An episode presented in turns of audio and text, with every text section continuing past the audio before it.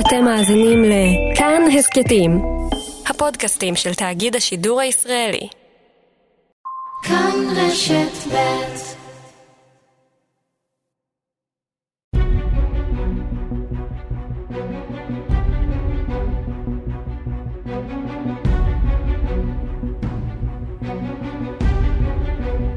כנסת נכבדה, 70 שנה לכנסת. עורך ומגיש, איזי מן.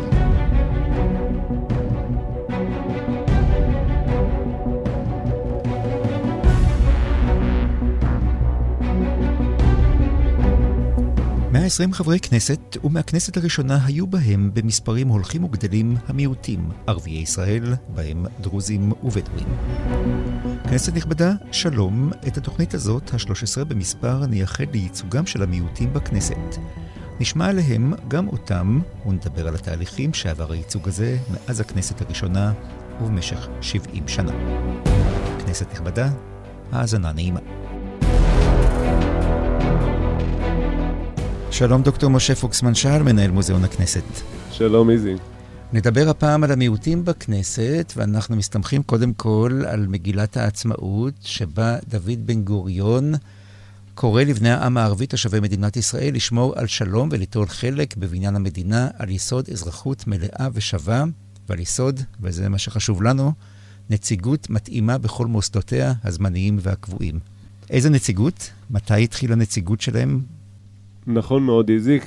כפי שאמרת, באמת בן גוריון אה, הודיע על אזרחות שווה ומלאה לערביי ישראל ולמיעוטים בכלל. ואומנם מצד אחד ערביי ישראל מקבלים מיד את הזכות אה, לבחור ולהיבחר, כמו יתר תושבי המדינה, אבל מצד שני, מדינת ישראל, גם בינואר, כאשר אה, נערכות הבחירות, וגם בפברואר, בט"ו בשבט, 49 כשהכנסת מתכנסת עדיין נמצאת במלחמה עם אוכלוסייה שהאוכלוסייה הערבית ברובה הזדהתה איתה.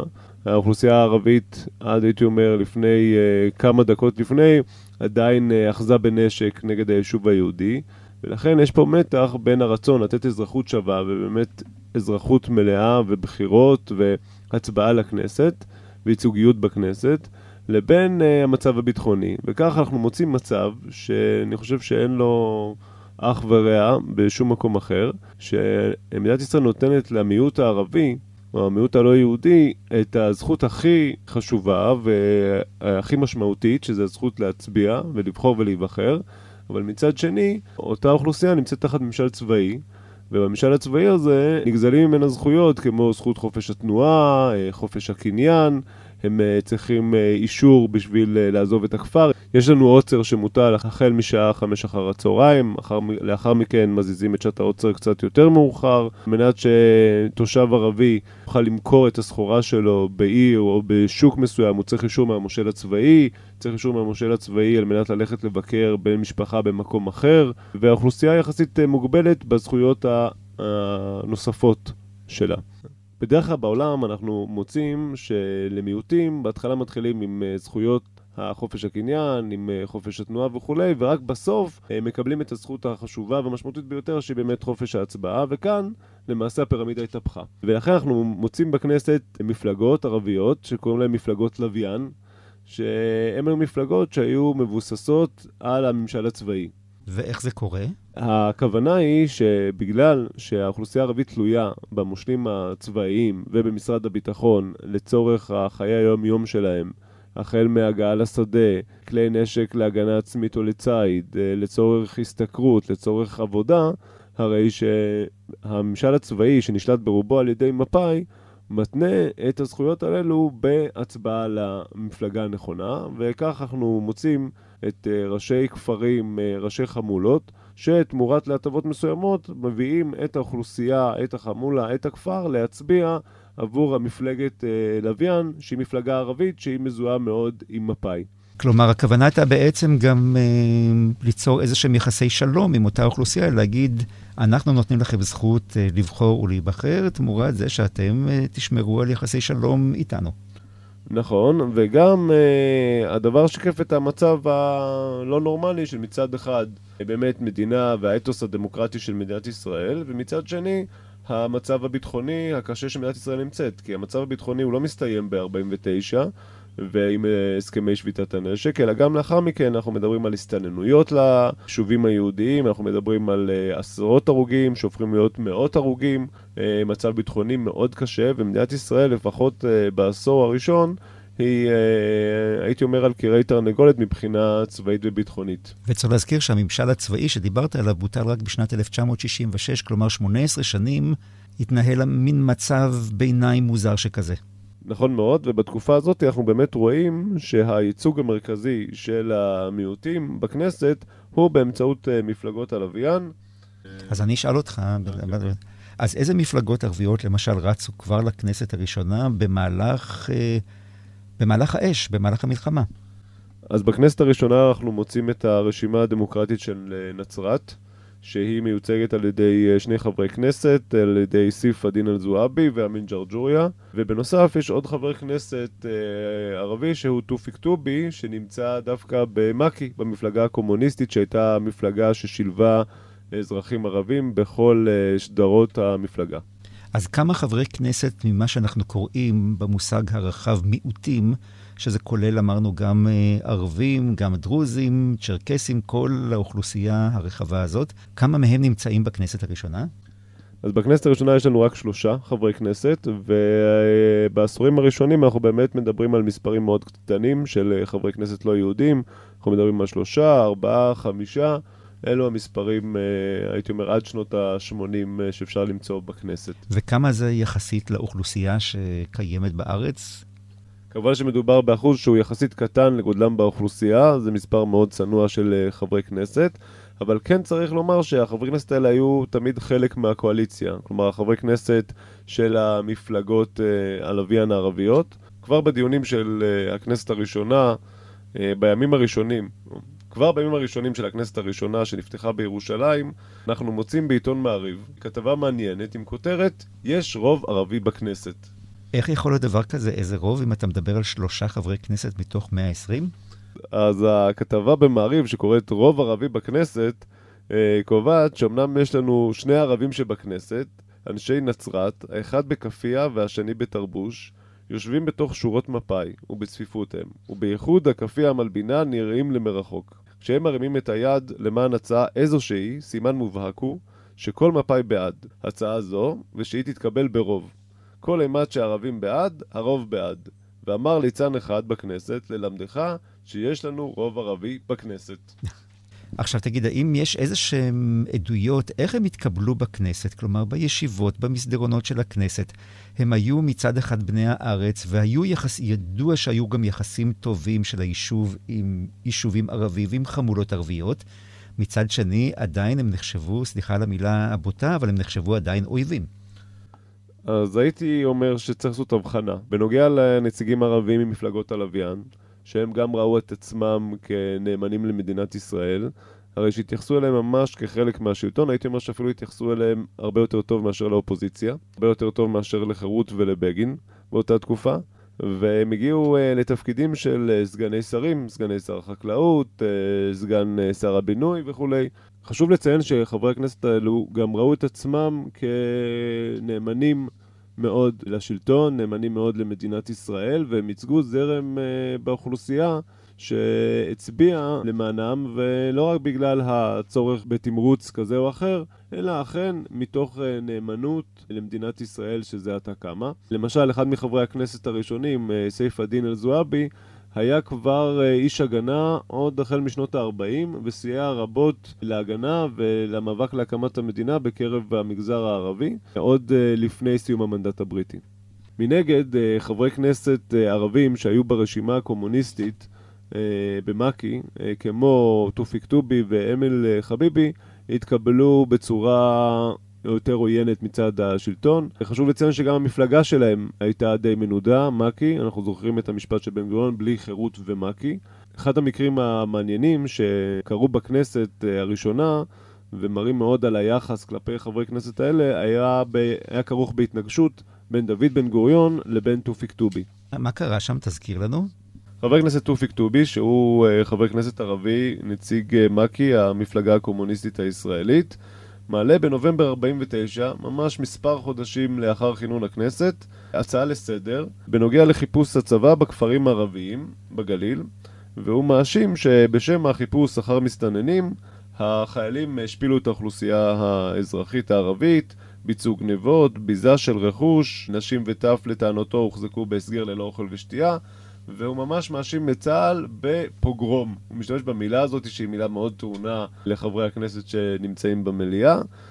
ובן גוריון שזעם מאוד על אה, דברים אלו של חבר הכנסת תופיק טובי, קם ממקומו והחליט לנזוף בחבר הכנסת. בן גוריון עלה על הדוכן וקבע שהוא משתומם שמאפשרים למיעוטים להשמיץ את מדינת ישראל וצבאה, מיעוטים שרק בזכות המדינה והצבא יש להם חופש לשבת כאן מתוך שוויון מלא. בן גוריון אף ממשיך ושואל את היושב ראש, את שפרינצק, האם אין צורך בתקנות לרסן דיבור כזה בכנסת? והוא אפילו מבקש להעביר את הדיון לוועדת הכנסת, להתקין תקנות נגד הופעות כאלה, כמו של חבר הכנסת תופיק טובי. הנזיפה הזאת של בן גוריון עוררה הדים אה, רבים במדינת ישראל, והיו כאלה שראו בכך אה, למעשה ניסיון אה, לסתימת פיות של חברי הכנסת הערבים, המייצגים את האוכלוסייה הערבית. ובאמת אנחנו מוצאים ביום שישי את הטור השביעי המפורסם של נתן אלתרמן, שהיה אז כל הדור, האדם שקבע את מגש הכסף המפורסם והיה מקורבו של בן גוריון, מקדיש את הטור תחת הכותרת הנזיפה בתופיק טובי. אז כותב אלתרמן, ובכן, מי תופיק טובי הוא חבר הכנסת, הוא קומוניסט ערבי, בבית הנבחרים. יושב עינו בזכות מלאה ולא בחסד. כבר עת אולי לזכור זאת, חברים. ואין הוא חב בזה כל חוב על גודל נפש, ישיבתו היא חוק, היא צו, היא א' ב'. לא, אין הפרלמנט צריך ביד מונפת לזרוק לו מדי פעם את הגט. עת להחליט סוף סוף, בכל צירי הבית, גם טובי בו יושב בתוקף המשטר. ואם זה רציני, אין צורך כל יומיים על זו הפריבילגיה להגיש לו שטר. זה טיב הדמוקרטיה. אין נושאי כליה נושים תודה באיש. חלקה אפילו לא קל. אך אם היא לא תהיה מובנת מאליה, הרי היא לא תהיה מובנת כלל.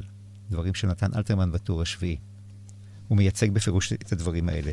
ואגב הנושא הזה, אני רוצה לשאול אותך שאלה אחרת. אה, הכנסת התבססה על מורשת דמוקרטית שכבר נוצרה עוד מימי הקונגרס הציוני, מימי אספת הנבחרים ועוד. איך קיבלו חברי הכנסת הערבים את הסטנדרטים הדמוקרטיים שאולי פחות היו מוכרים להם בחברה הערבית? בנוגע לחברי כנסת הערבים מרשימות הלוויין, הם היו תחת המשמעת הקואליציונית, המשמעת המפלגתית אה, של מפא"י. כמו יתר חברי מפא"י, הם הצביעו ביחד עם החלטות אה, הנהלת הסיעה בכל ההחלטות בכנסת. לגבי חברי כנסת האחרים אה, שבכנסת באותה תקופה, הן מטעם מפ"ם והן מטעם המפלגה הקומוניסטית, הרי שהם באמת מאמצים את כללי המשטר הדמוקרטיים והם משתמשים בכל הכלים שניתן להם אה, על מנת לקדם את הערכים ואת המטרות שלשמם הם נבחרו בכנסת. אפשר לראות שאמין חביבי ותופיק טובי היו פעילים פוליטית אה, ודמוקרטית עוד לפני הקמת המדינה, היו חלק מה... מה שנקרא מורשת היישוב וההתפתחות הדמוקרטית שהייתה בארץ תחת אה, חסות המנדט הבריטי. מתוך השבוע בכנסת, תוכניתו השבועית של עמיתנו לשעבר, צבי ישראלי, אפריל 1979. תופיק טובי קרא בקול אמת ישנה, שהדמוקרטיה אינה ניתנת לחלוקה. אי אפשר לרתק לבתיהם קיצונים במחנה הערבי ולשלח חופשי את מאיר כהנא. הוא רואה קשר ישיר ומסוכן בין ההסתה נגד הערבים לבין פגיעות באושיות הדמוקרטיה. אותם הכוחות, כוחות השחור, כוחות הפשיזם, כוחות הגזענות, הפוגעים או המטיפים לפגוע באוכלוסייה הערבית הם בעת ובעונה אחת פוגעים בדמוקרטיה בכלל, פוגעים בסופו של דבר באוכלוסייה היהודית, בציבור היהודי בארץ, בזכותו להתבטא, לדבר בזכות הדמוקרטיה, הדברים האלמנטריים ביותר בחופש הביטוי. תופיק טובי מנצל את ההזדמנות כדי לחזור ולדחות טענות בדבר הקצנה בעמדות האוכלוסייה הערבית. בכותרות העיתונות, והשופרות התעמולה, ושופרות התעמולה, וכל מי שבידיו המפתח לאמצעי התקשורת מנפחים ומפיצים את הרעל שגל של הקצנה כאילו עובר על האוכלוסייה הערבית. וכל הדיבור הזה חסר השחר, שאותו אני שמח שיש רבים בר, אפילו היועץ לעניינים ערביים של ראש הממשלה, הפריח אותו. כנסת נכבדה.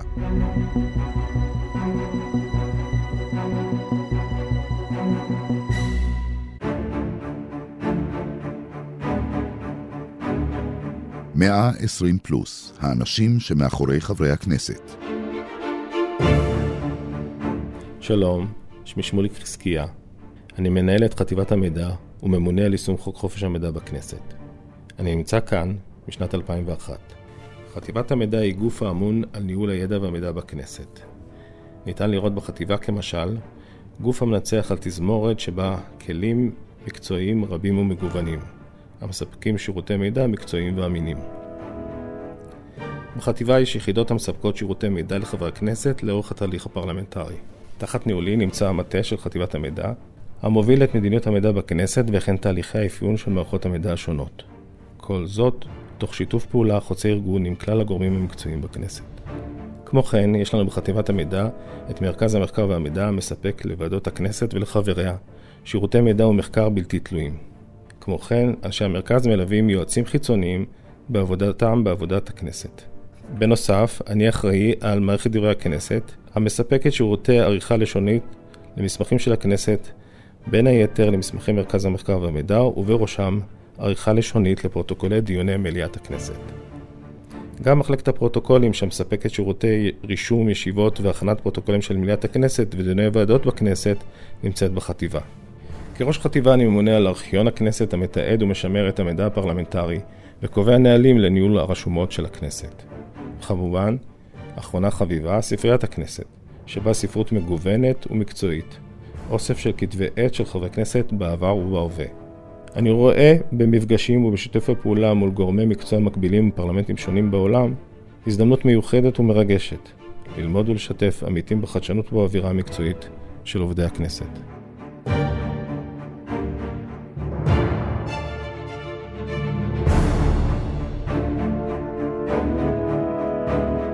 דוקטור משה פוקסמן שאל, חוזרים אליך. בוא נדבר קצת על מספרים ועל התפתחות. הזכרת שלושה חברי כנסת ערבים בכנסת הראשונה.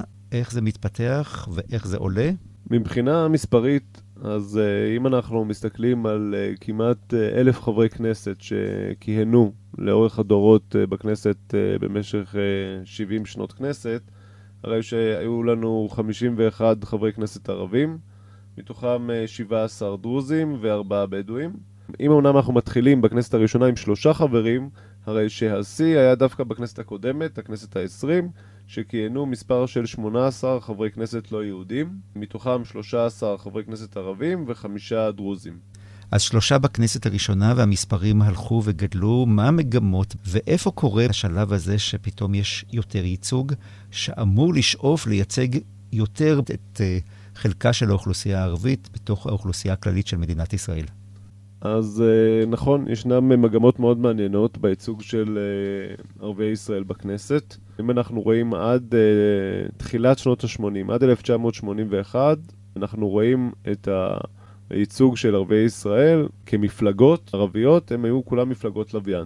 בבחירות לכנסת התשיעית, שנערכו ב-77, אנחנו מוצאים את האקורד האחרון של מפלגות הלוויין הערביות, ולחשוב שבמשך כמעט שלושה עשורים פלוס של הכנסת, אה, עדיין התופעה של מפלגות לוויין מצליחה להחזיק מעמד, ובכנסת התשיעית נכנס אה, מנדט אחד של אה, מפלגת קדמה ופיתוח. שעליו מכהנים ברוטציה שלושה נציגים שונים. נציג אחד מייצג את המגזר הערבי, נציג נוסף מייצג את המגזר הבדואי, ונציג שלישי שמייצג את המגזר הדרוזי, והם אמורים לעשות רוטציה. כאן גם היה מקרה המפורסם, כאשר הנציג הבדואי מסרב אה, לפנות את מקומו ברוטציה לנציג הדרוזי, ובניו של נציג זה הם אה, למעשה מחסלים את החבר כנסת הבדואי על מנת שאביהם, שייח' ג'אברי, יוכל להיכנס לכנסת. וזה באמת היה אקורד הסיום של מפלגות הלוויין. שנות ה-80 מהוות uh, מפנה בייצוג הערבי בכנסת. אם עד תחילת שנות ה-80 אנחנו יכולים uh, למצוא נציגים ערבים במפלגות יהודיות, אם זה במערך, אם זה במפ"ם, אם זה בחד"ש או מק"י לפני כן. הרי שבשנות ה-80 מתחילות להופיע מפלגות חדשות שהן מחליפות את מפלגות הלוויין שכבר לא מצליחות להיכנס לכנסת, מפלגות ערביות. בהתחלה אנחנו מוצאים את הרשימה המתקדמת לשלום, שהיא רשימה ערבית-יהודית משותפת של מוחמד מיארי ומתי פלד, שאחר כך אה, מוחמד מיארי מוביל אותה לבדו. שמדברת על הכרה באש"ף, אה, מדינה פלסטינית. בבחירות שלאחר מכן, בשנת 88, מופיע עבד ועבד דראושה, שהוא התחיל דווקא במערך כנציג ערבי במערך של העבודה ומפ"ם, אה, ומקים את המפלגה הדמוקרטית הערבית, זאת אומרת מפלגות בעלות גוון הרבה יותר לאומי. בשנות ה-90 אנחנו מוצאים מפלגות ערביות שהן, הייתי אומר, הרבה יותר אה, בעלות אופי לאומי, מפלגות שיוצאות בגלוי כנגד האופי היהודי של מדינת ישראל וקוראות אה, לפרק את המוסדות הציוניים, מפלגות כמו בל"ד של עזמי בשארה, מפלגות שמוקמות על ידי התנועה האסלאמית שמקימה את הרשימה הערבית המאוחדת, אה, שמייצגת את הזרמים היותר דתיים במגזר הערבי, והן באמת קורות תיגר על האתוס הציוני-יהודי של מדינת ישראל. ואיך מגיבים לכך בכנסת?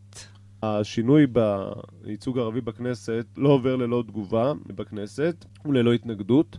אנחנו רואים שב-1984 ועדת הבחירות של הכנסת שבה מיוצגים אה, כלל המפלגות אה, מחליטה לפסול את הרשימה המתקדמת לשלום אה, בטענה שהיא שוללת את האופי היהודי של מדינת ישראל ולאחר מכן אנחנו מוצאים את הניסיונות של ועדת הבחירות המרכזית של הכנסת לפסול גם את בל"ד וגם מפלגות ערביות נוספות, ורק בהתערבות בג"ץ שמחליט אה, לאפשר למפלגות הללו לרוץ, החברי כנסת מטעם המפלגות הללו ממשיכים להיכנס לכנסת ולייצג חלקים מהמגזר הערבי.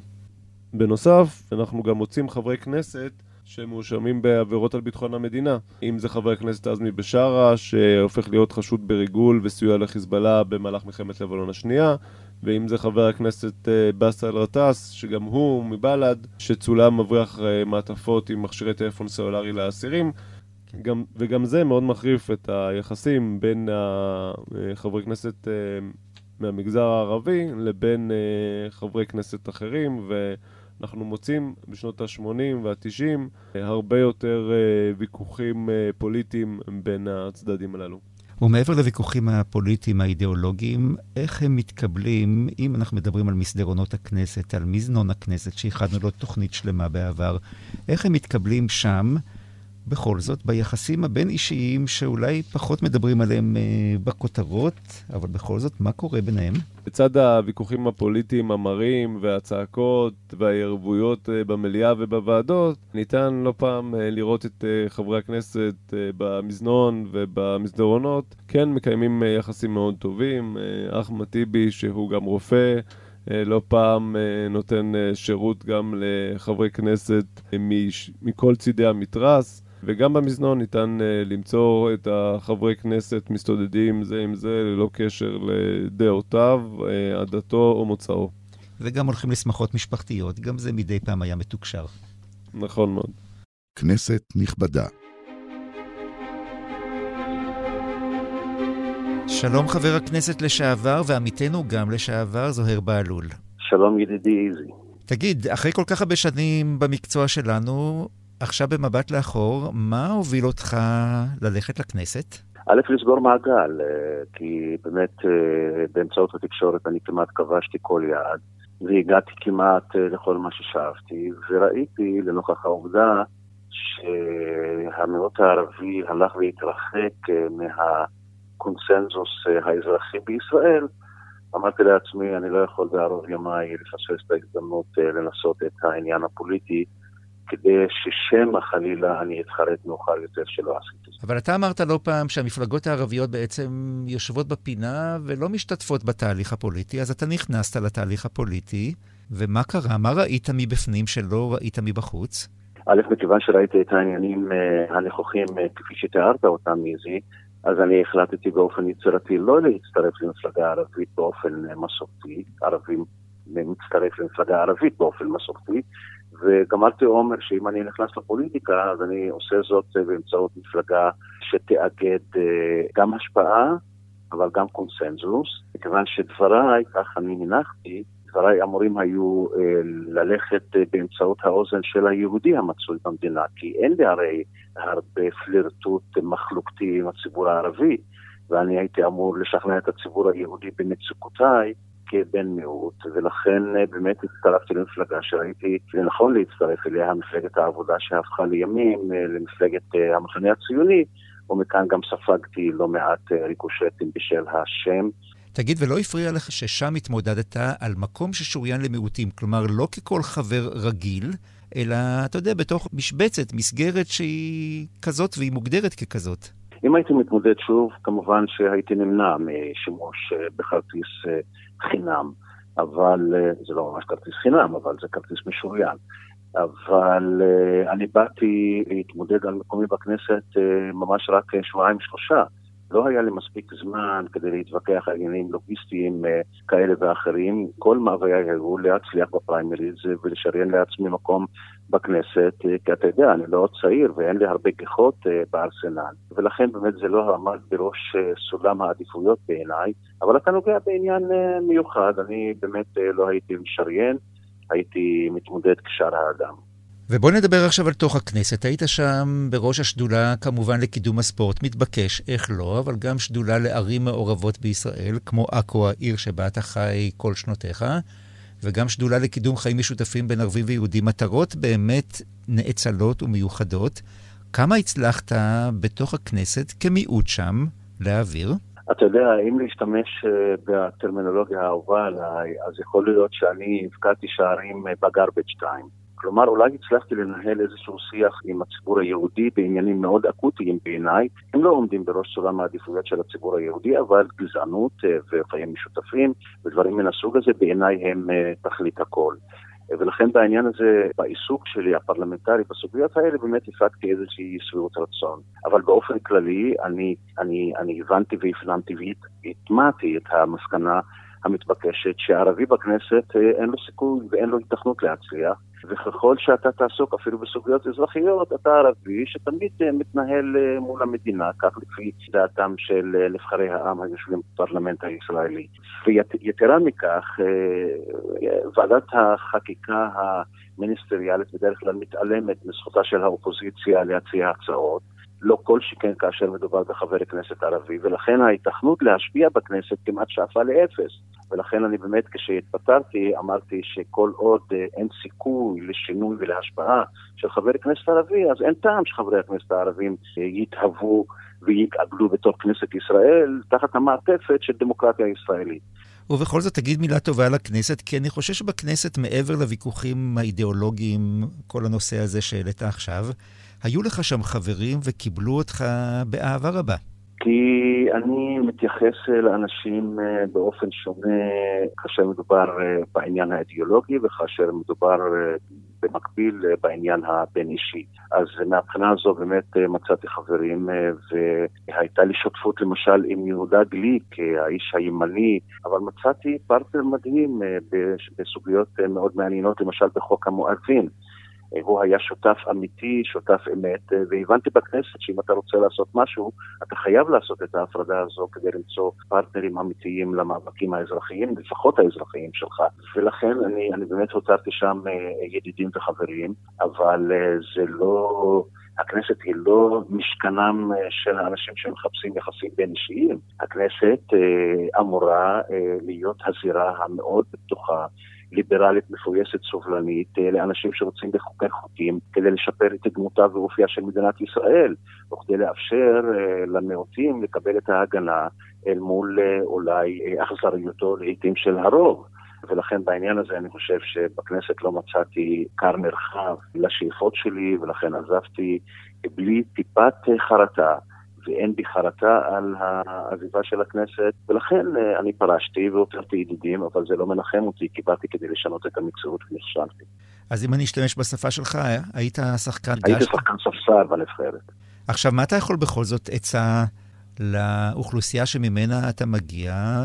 מה כן אפשר לעשות כדי שיהיה ייצוג בכנסת? כי ניסו פעם מפלגות לוויין, ראו שזה לא עובד. בשנות ה-80 התחילו באמת עם מפלגות ערביות זה גם משנה את עצמו, שינה את עצמו, הלך, לא הלך, יש כל מיני דעות בנושא הזה. איך בכל זאת אפשר? איזי, יש לי, יש לי פנייה אפילו, אה, לא, לא, לאו דווקא לצד הערבי, הפנייה שלי היא דווקא לצד היהודי. העריכו את העובדה שהערבים משחקים לידי אלה שטוענים שהערבים בישראל זוכים ממנעמיה של הדמוקרטיה הישראלית, ועובדה שהם נמצאים בכנסת והם חלק מאותם, מאותם כללי משחק דמוקרטי. אז העריכו את אלה שעדיין מאמינים בכנסת, ואל תבריקו את הערבים עד אה, אין קץ אה, בהדרה, בהתעלמות. אז במקום לראות בערבים בוגדים ועוכרי ישראל, אנא התייחסו אליהם כמאמינים עדיין. במהותה של הדמוקרטיה הישראלית. ובכל זאת, היית גאה לשאת בתואר חבר כנסת, וגם היום שאני אומר לך, חבר הכנסת לשעבר, יש בכל זאת איזושהי גאווה שהנה, הצלחת להיכנס, אני לא אוהב להשתמש בביטוי כמו שאתה השתמשת, מנעמיה של הדמוקרטיה, אבל להיות חלק מהמשחק הזה בכל זאת? אפשר לומר שכבשתי עוד יעד, עוד יעד אבל uh, זה לא עניין של רזומה, באמת איזמן, זה לא עניין של רזומה וקולות חיים. בוודאי שיש בזה משהו, כי זה משהו עוצמתי, בכל אופן אתה אחד ממאה ועשרים בלבד שמייצגים תשעה מיליון בני אדם, זה, זה, זה באמת מתת אלוהים. אבל כאשר אתה פורט את, את הדברים בפרקטיקה, אתה רואה שלא כל הנוצץ זהב. זוהיר בהלול, חבר הכנסת לשעבר, תודה רבה. תודה, תודה, נעמת לי, תודה.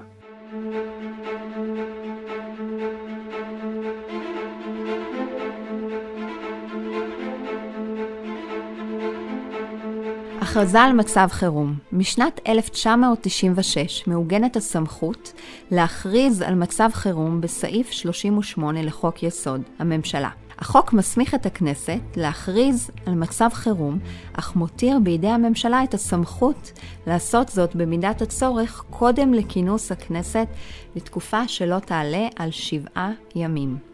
חוק היסוד קובע כי תוקף הכרזה על מצב חירום לא יעלה על שנה. בסעיף 69 לתקנון הכנסת נקבע כי הכרזה על מצב חירום מתקבלת במליאת הכנסת לפי המלצה של ועדה משותפת של ועדת החוץ והביטחון וועדת החוקה, חוק ומשפט, בסמכותה של הכנסת לבטל את מצב החירום בכל עת, בין שהוכרז על ידה ובין שהוכרז על ידי הממשלה. הכרזה על מצב חירום מתפרסמת ברשומות. אף שהנסיבות ששררו במדינת ישראל בשנותיה הראשונות השתנו, קיים מאז מצב חירום על פי הגדרות אלו, והכנסת והממשלה מעריכות אותו באופן עקבי. הסיבה לכך היא שבמשך השנים נחקקו חוקים רבים, ובהם הוראות המותנות בקיומו של מצב חירום, וביטולו יביא לביטולן של הוראות אלה. בשנים האחרונות פועלות הכנסת והממשלה לניתוק החקיקה שהצורך בה קיים גם בשגרה, מהזיקה להכרזה על מצב חירום.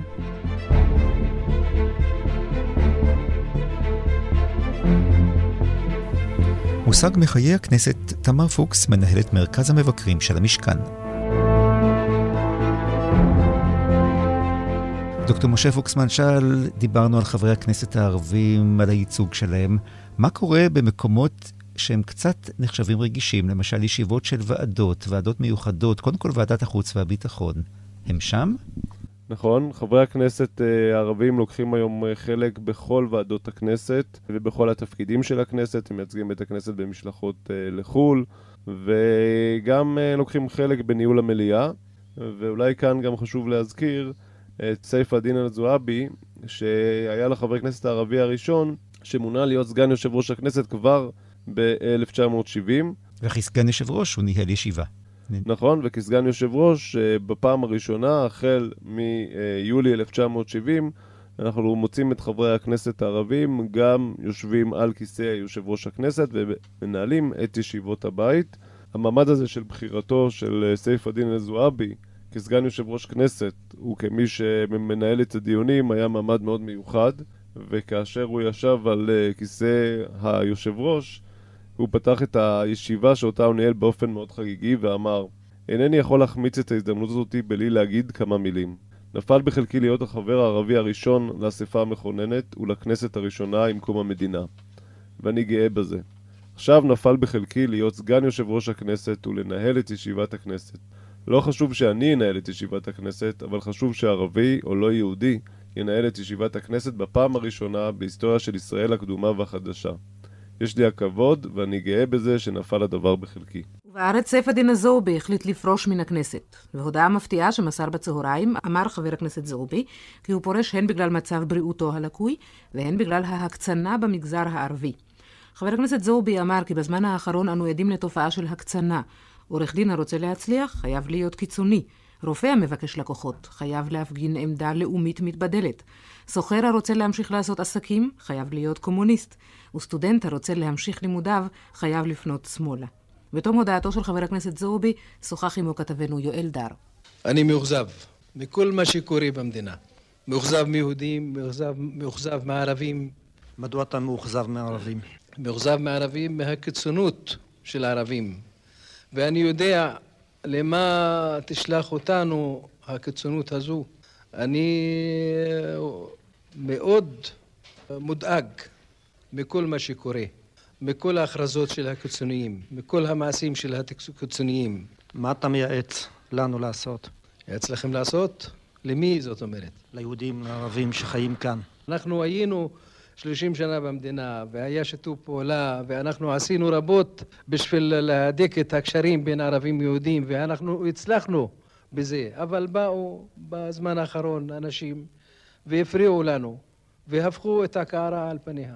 אז uh, ניתן לראות שמשנות ה-70 חברי הכנסת מנהלים uh, באופן טבעי את ישיבות מליאת הכנסת, אבל בנוגע לוועדות, הרי שחברי כנסת ערבים אכן נמצאים בכל ועדות הבית. ישנה רגישות מסוימת עם ועדה אחת ספציפית, כפי שהזכרת, שזו ועדת חוץ וביטחון. שזאת מטבע הדברים ועדה ששמעת דוחות מודיעין, שמעת בכל זאת דברים בדלתיים סגורות. נכון, הבעייתיות של אה, השתתפות של חברי כנסת אה, ערבים בוועדת חוץ וביטחון נבעה משני כיוונים. אה, מצד אחד, בגלל הדיונים המאוד רגישים שמתקיימים בוועדה, מצד שני, גם חברי הכנסת הערבים הרבה פעמים ביקשו לא לקחת חלק בוועדה, על מנת לא לקבל אחריות למדיניות הביטחונית של מדינת ישראל, או לא להיות חלק מקבלת ההחלטות בנושאים אלו. רק לקראת שנת 2000 הופך אה, חבר הכנסת האשם מחמיד לחבר הכנסת הערבי הראשון אה, לוועדת חוץ וביטחון לתקופה מסוימת. בשנת 2006 אנחנו מוצאים את חבר הכנסת לשעבר טלב אלסאנע, שהיה אז חבר מפלגת רע"מ-תע"ל, שהוא לא רק ביקש להיות חבר בוועדת חוץ וביטחון, אלא הוא אף פנה ליושב ראש הוועדה, אז אה, חבר הכנסת יובל שטייניץ, ואפילו ביקש מתוקף תפקידו לבקר במפעל הטקסטיל בדימונה, לקבל עדכונים מודיעיניים. וזה באמת יצר אה, מבוכה מסוימת, ויושב ראש הוועדה כמובן שגם אה, ניסה למנוע את העניין, ובתקופה הזאת אה, הייתה רגישות בנוגע לניהול דיונים ביטחוניים בוועדה. חשוב לציין שגם חבר הכנסת טלב אלסאנע נתקל בלא מעט ביקורת מצד בוחריו במגזר הערבי וחברים במפלגה שלו, והוא לאחר מספר חודשים פרש מהוועדה. בכנסת הקודמת, חשוב לציין, היה חבר הכנסת עיסאווי פריג', חבר ועדה מטעם מרץ, אבל אם אנחנו בודקים למשל את הרשימה הערבית המשותפת שהיא הייתה בכנסת הקודמת, הרשימה השלישית בגודלה, הרי שהם מראש uh, ויתרו על uh, כל דרישה לייצוג בוועדה, uh, ולעומת זאת קיבלו פיצוי בדמות ייצוג מוגבר בוועדות אחרות שהיו חשובות להם יותר.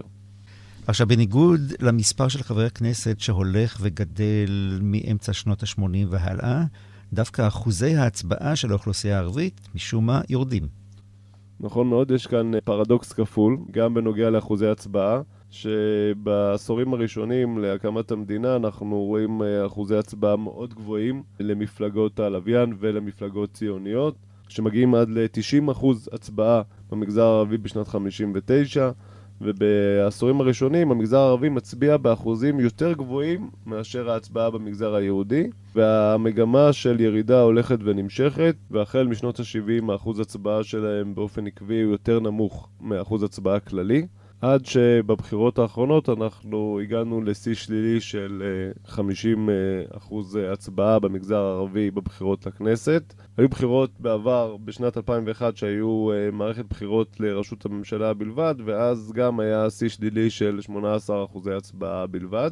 פרדוקס נוסף שאנו רואים הוא שאומנם מספר חברי הכנסת הערבים הולך וגדל בכנסת, לעומת הכנסות הראשונות, אבל uh, בכנסות הראשונות ההשפעה של חברי כנסת ערבים הייתה הרבה יותר גדולה כחלק מהקואליציה, ולקחו חלק uh, בתפקידים גם בממשלה, בעוד שבשנים האחרונות המפלגות הערביות רחוקות ממוקדי ההשפעה של השלטון. מאה עשרים פלוס, האנשים שמאחורי חברי הכנסת. שמי כרים אבו ג'אם, רכז תחום פניות ציבור בכנסת, בן 33 מכפר מג'אר, בעל תואר ראשון במשפטים ותואר שני במנהל עסקים. התחלתי לעבוד ביחידה לפניות ציבור בחודש אוקטובר 2017. היחידה לפניות ציבור בכנסת מטפלת בפניות המגיעות לכנסת מהציבור הרחב. היחידה הוקמה בשנת 2014 ביוזמת יושב ראש הכנסת, חבר הכנסת יולי יואל אדלשטיין, במטרה לחזק את הקשר בין האזרח ולבין הכנסת, והיא פועלת בכפיפות ישירה למנכ"ל הכנסת. בנוסף לפניות שמגיעות אליה במישרין, מטפלת היחידה בפניות שמגיעות אל לשכות יושב ראש ומנכ"ל הכנסת, ואל מנהל הכנסת על אגפיו השונים. רוב הפניות המטופלות עוסקות בבקשות סיוע, מידע, יוזמות והצעות הקשורות בענייני הכנסת. חלק נכבד מהפניות, קרוב ל-40%, עוסק בבקשות סיוע מול משרדי ממשלה ורשויות הממשל השונות. צוות היחידה לפניות ציבור מנהל ממשקי עבודה הן עם יחידות הכנסת השונות והן עם גורמים מקצועיים במשרדי הממשלה ורשויות הממשל. ומעביר להתייחסותם ולטיפולם פניות ציבור בהתאם לעניין. אירוע מרגש שחוויתי בתפקידי היה כשהצלחתי לעזור לחולה בטרשת נפוצה. מדובר במקרה בו קופת החולים סירבה להעניק לחולה תרופה הנמצאת בסל התרופות בטענה שאין הצדקה לכך, על אף המלצתו של הרופא המומחה. תפקידי בסיפור הזה היה לפנות למשרד הבריאות ולדרוש מהם התערבות מיידית. לשמחתי, משרד הבריאות נעתר לדרישתי זו, ובתוך שבועיים קופת החולים הסכימה להעניק לחולה את התרופה המבוקשת.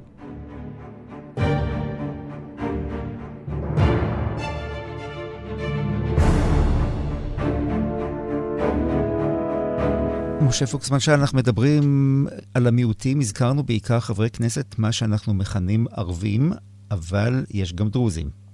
נכון מאוד. מאז הקמת המדינה ועד היום כיהנו כ-17 חברי כנסת בני העדה הדרוזית. מה שמעניין, שניתן למצוא חברי כנסת מהעדה הדרוזית כמעט בכל המפלגות בכנסת. למעט המפלגות החרדיות והדתיות, החל בישראל ביתנו, במפלגת כולנו, בליכוד, עבודה, גם במפלגות ערביות ישנו אה, לא פעם ייצוג של חברי כנסת דרוזים, כמובן במפלגות הלוויין שהיו בעבר, ודווקא היום, בכנסת ה-21, גם יש לנו לראשונה חברת כנסת דרוזית מטעם סיעת כחול לבן בשם אה, רדיד מריח.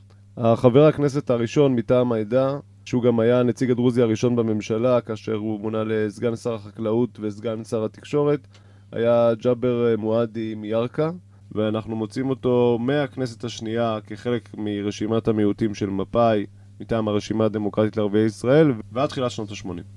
בשנת 2001 השר הראשון הלא יהודי שכיהן בממשלת ישראל היה גם הוא מהעדה הדרוזית, סאלח טריף שהוא אה, נבחר מטעם מפלגת העבודה לשר לענייני מיעוטים במשרד ראש הממשלה, שהיה אז אה, אריאל שרון.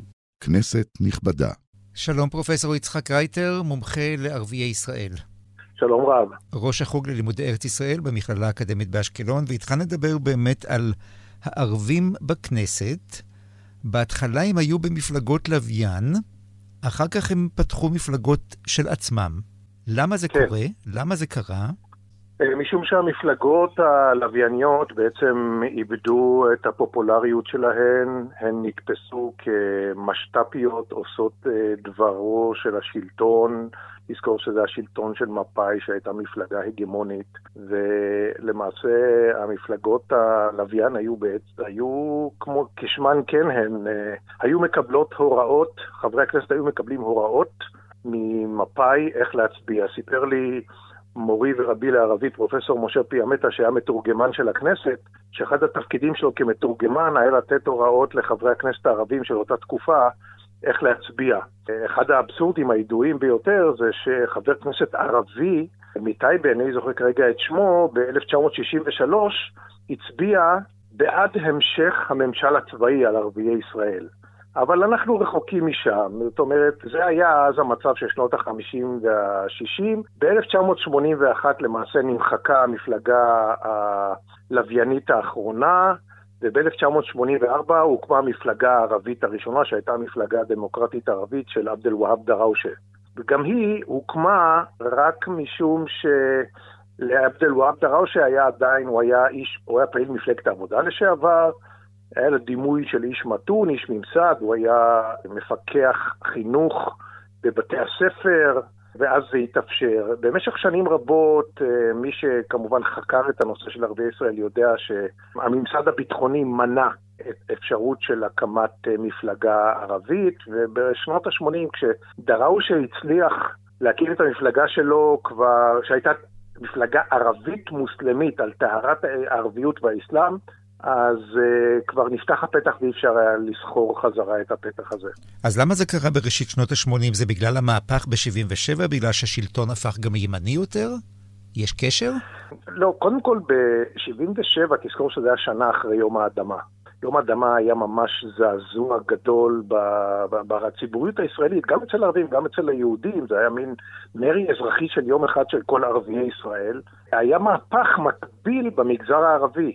אצל הערבים, רק כך קיבלה 53% מהקולות של ערביי ישראל. ואז כבר uh, הבינו שאין אין, אין הרבה תכלית ואין אין באמת uh, כבר, המפלגות הערביות כבר לא, כבר לא פופולריות, וחלק גדול מראשי המועצות, למשל, ראשי המועצות המוניציפליות הערביות, שהיה מזוהה עם מפא"י באותה תקופה, בהדרגה עבר לרקח, לחד"ש.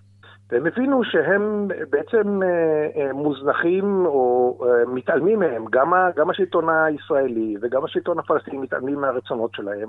אז הם התחילו להקים לעצמם אג'נדה שאחד החוקרים קרא לה לוקליזציה של ערביי ישראל. זאת אומרת, אג'נדה מקומית, סדר יום שמעלה רק את האינטרסים שלהם, כמו למשל החזרת האדמות שהופקעו, כמו למשל חזרה לכפרים כמו איקרית וביר הם כפרים של פליטי פנים שנשארו בתוך מדינת ישראל. זה היה באמת תהליך שבכל עשור יכולת לראות שמשהו קורה בתהליך הזה. זה מה שהוביל אחר כך להקמת בל"ד. עוד קודם לכן הייתה תנועה די דומה שנקראה בני הכפר, וזה עבר תהליכים שאין לנו מספיק זמן לדבר על כולם, אבל זה היה באמת אה, תהליך שהביא לכך שקמו מפלגות אה, ערביות. וגם חד"ש, שהייתה נחשבת למפלגה מתונה ביותר במגזר הערבי, והיום היא בעצם המתונה ביותר מכל האחרות, גם היא עברה איזשהו שינוי פנימי. אז האם זה מסביר במידה כלשהי את הפרדוקס שמצד אחד יש למיעוטים, בעיקר המוסלמים, יותר ייצוג פרלמנטרי, הרבה יותר מאשר בשנים הראשונות למדינה, ובכל זאת אחוז ההצבעה נמוך? תראה, אחוז ההצבעה נמוך נובע בעצם מכמה תהליכים. דבר ראשון, יש אכזבה גדולה מאוד מהמפלגות הערביות. הציבור הערבי כבר לא מסכים לכך שחברי הכנסת שלו יתעסקו בעיקר בסוגיה הפלסטינית, בסוגיה של האסירים הפלסטינים וסיסמאות מהסוג הזה. הם, הם לא מסכימים, הם לא רוצים לראות את uh, באסל גטאס הולך ומבריח טלפונים לאסירים. זה לא, הם, הם אומרים, חברי הכנסת הערבים צריכים לייצג את הבעיות שלנו, את, את סוגיות התקציבים, את הפיתוח, את, את הקדמה, את ההשתלבות בחברה הישראלית, ואת זה הם לא עושים. אז יש מצד אחד תחושת ניכור מחברי הכנסת הערבים. הדבר השני, הם ערים לשיח שקורה בחברה הישראלית. בחברה הישראלית, אם שמת לב בבחירות האחרונות, גם הליכוד וגם מפלגת כחול לבן אמרו שהם לא רוצים לא את הזורביז ולא רוצים, ולא רואים בערבים אפילו לא גוש חוסם. בניגוד למשל למצב שהיה בתקופת ממשלת אה, רבין ב-92 ל-96, היום גם לא סופרים אותם בכיוון הזה. אז הערבים, חלק גדול מהערבים אומרים, למה לנו להצביע? אז יש ייאוש מהכיוון הזה. אז תגיד, אם uh, בכל זאת, איך אומרים, לא ניתנה לנו הנבואה, אבל אם אנחנו מביטים קדימה, אז האם יהיה איזשהו תהליך שבוא נגיד לא יחזרו למפלגות הלוויין, אבל ינסו להיכנס אל תוך המפלגות הישראליות הקיימות? תראה, יש היום בעצם שני זרמים בחברה הערבית, שהם הם היו קיימים מאז ומעולם, בעצם מאז, uh, ממש מתחילת המדינה. היה זרם אחד שאמר, אנחנו צריכים להשתלב בתוך המפלגות הערביות, ועיסאווי פריג' למשל בתנועת מרצ היום מייצג את, את הזרם הזה. בואו נשפיע מבפנים, נצטרף למפלגות, שהן אגב מפלגות ציוניות, לא, נג, לא נגדיר את עצמנו כציונים, אבל נצטרף למפלגות הציוניות האלה וניאבק על שוויון ועל שלום מבפנים. ובצורה כזאת גם נראה לחברה היהודית שאנחנו עם הפנים לחברה היהודית, אנחנו לא מתנכרים אליה. זה זרם אחד. הוא בעצם נמוג כמפלגות לוויין, ואחר כך קיבל ביטוי בתוך המפלגות הכלליות, כמו גאלב מג'אדלה במפלגת העבודה בשעתו, סאלח טריף, אמנם מהמגזר הדרוזי, גם כן היה. הזרם השני אומר לא, אנחנו לא יכולים לפעול מתוך הממסד, כי הממסד הוא ציוני. ולמעשה המגזר הערבי היום, ציבור של מיליון וחצי בני אדם, מוצא את עצמו קרוע בין שני המגמות הסותרות הללו. לאן זה יוביל זה מאוד קשה לדעת. פרופסור אה, יצחק רייטר, מומחה לערביי ישראל, ראש החוג ללימודי ארץ ישראל במכללה האקדמית באשקלון, וגם לשעבר סגן יועץ ראש הממשלה לענייני ערבים. תודה רבה לך. בבקשה. ולסיום, אחרי שדיברנו על המגמות ועל המספרים של חברי הכנסת, יש אה, דוקטור משה פוקסמן שאל איזה חבר כנסת ערבי שאתה ככה זוכר שהטביע איזשהו חותם? כן, אני חושב שחבר הכנסת אמיל חביבי, שהיה גם סופר ומשורר גדול שזכה בפרס ישראל, היה בהחלט אחת הדמויות המשמעותיות שהיו בכלל בכנסת, ובוודאי אה, מקרב חברי הכנסת הערבים. ועד היום מי שמבקר בכנסת ועובר לצד הקיר של חברי כנסת שזכו בפרס ישראל, ניתן למצוא שם את אה, תמונתו המביטה מן הקיר. כן, הוא גם שירת בכנסת במצטבר 18 שנים, תקופה יחסית ארוכה. כן, הוא היה אחד מוותיקי המשכן. תמיד היינו עצמאיים, נשארנו עצמאיים. הקו האידיאולוגי שלנו נוסד על ידי אבות המרקסיזם, ואנחנו מנסים להיות נאמנים, הולכים לפי האידיאולוגיה המרקסיסטית-לניניסטית ומחפשים פיתוח של האידיאולוגיה המרקסיסטית-לניניסטית, שהיא איננה דת ואיננה טאבו, אלא היא דרך מהפכנית של מעמד הפועלים לפתרון הבעיות שעומדות חדשות וותיקות. כנסת נכבדה, סיימנו עוד תוכנית. אנחנו נהיה כאן שוב ביום חמישי לערך בתשע ורבע עם תוכנית חדשה. נעסוק בה בנאומי ההשבעה של ממשלות ישראל שנישאו מעל בימת הכנסת, ושוב נהיה כאן בשידור חוזר ונרחב יותר בשבת הבאה, כמו תמיד אחרי חדשות השעה ארבע אחרי הצהריים. כאן רחל לוי בתחקיר ובהפקה, ואני זימן, עורך ומגיש. שבת שלום. thank you